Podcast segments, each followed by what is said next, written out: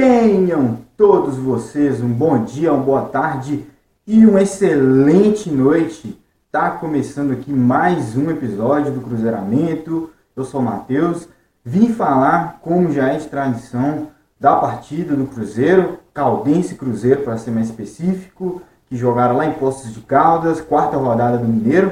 Um jogo bem complicado, mas que teve um final feliz, assim, um final praticamente perfeito para o cruzeirense. Então já se inscreva no canal, já se aconchega aí, que eu vou falar um pouco dessa partida e basicamente o que tirar, né, desse jogo, o que podemos tirar para levar aí para a temporada. Então é isso e vamos lá.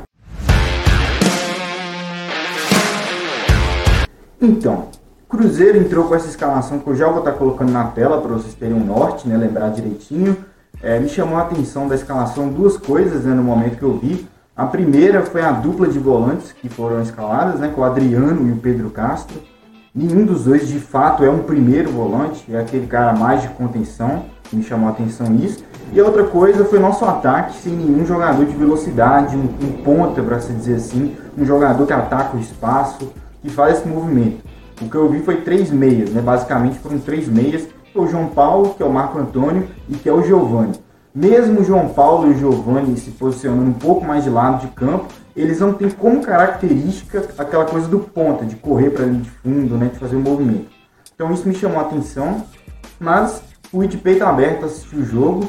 E o primeiro tempo eu já vi que o time teve muita dificuldade justamente por essa questão da falta de velocidade na frente, da falta de profundidade, né? Sem esse jogador, o time fica muito previsível, fica sem opções, né? Porque às vezes, é, quando a bola chega, né, que era uma dificuldade, mas quando a bola chegava, faltava jogador que fazia o movimento para dar uma opção para o passe, né? Para um cara receber livre. Enfim, um jogador que tem essa velocidade. Não é nem a do Giovanni, nem a do Marco e nem a do João Paulo. João Paulo, coitado, até esforça muito, né? Ele até corre, ele é um cara ágil, mas ele não tem essa coisa da velocidade, da explosão de correr.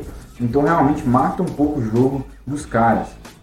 Quem esforçou muito no primeiro tempo, assim, para tentar fazer o jogo do Cruzeiro fluir foi o volante Adriano, que mesmo jogando ali como primeiro, né, ele foi o cara que jogou como primeiro homem de marcação, ele sempre tentava se desvencilhar da marcação, dar um drible para tentar conduzir a bola com mais liberdade, para ver se conseguia um ataque, né? Mas geralmente não dava em nada, a gente acaba até levando aquele gol, foi um gol assim achado da Caldense, né? A Caldense é, não vinha finalizando tanto a gol assim, e teve a infelicidade do desvio que matou o goleiro. Então, é, mas assim...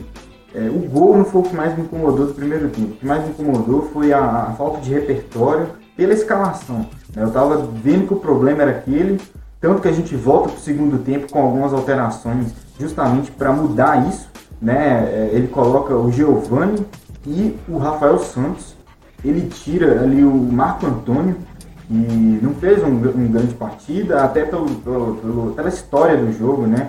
A dificuldade que o Cruzeiro estava tendo.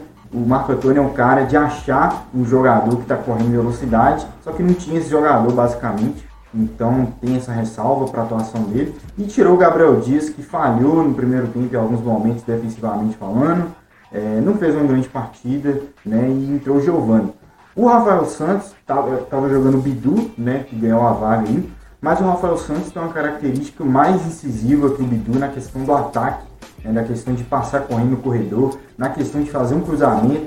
Então acabou que o Bidu acabou jogando como um, um, um meia avançado, né, um ponta quase, e o Rafael Santos também auxiliando ali ele, jogando como lateral, passando toda hora, e o jogo do Cruzeiro fica mais agressivo por conta dessas alterações. O Giovanni também entra bem na lateral direita, e o Cruzeiro ganha essa profundidade que eu estava citando, ganha esse, essa jogada pela beirada. O, o Rafael Santos tem um ótimo cruzamento, a gente começa a achar as jogadas, né? O Cruzeiro começa a se sentir bem na partida.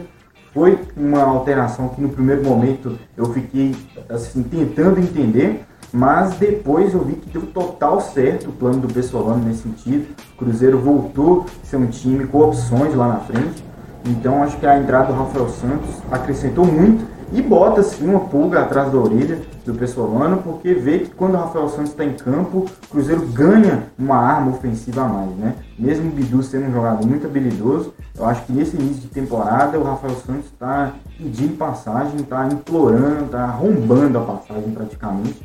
Então, assim, grande atuação dele no segundo tempo. E o Giovanni é, não entrou tão bem quanto o Rafael, mas assim, sempre que a bola teve com o Giovanni, ele, ele, ele dava resolução à jogada, ele dava seguimento, dava um cruzamento, brigava muito para recuperar a bola. Então eu gostei muito da partida dele no geral, né? A gente acaba fazendo um gol já no final do jogo, quase, né? Caminhando para o final da partida. É, no momento que talvez não estava parecendo tanto que a gente fosse empatar o jogo, né? Mas o Giovanni faz o gol de falta. É, se em campo o Giovanni não estava entregando tanto, é o Giovanni que eu falo meia, né? O meia Giovanni Picolon não estava entregando tanto, ele estava meio apagado. Em muitos momentos ali eu até pensei que ele pudesse sair para dar um lugar para um Bruno José, talvez, né? Para ver se ganhava mais uma velocidade, mas ele tem esse recurso, né? Da bola parada, isso ele faz bem. E meteu um efeito ali na bola, uma bola, um efeito não, mas ele colocou uma bola com veneno, né? Podemos dizer assim, e fez o gol. E a partir daí o Cruzeiro fez o famoso abafa, né? Porque o Caldense já estava sentindo um bom momento.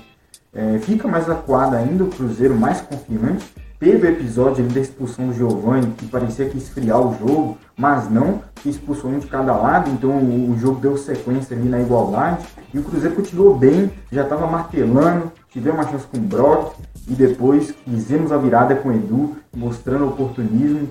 Então, assim, o que eu posso tirar dessa partida para a temporada é Edu, o atacante Edu, presente, mostra que realmente na área não tem brincadeira com ele.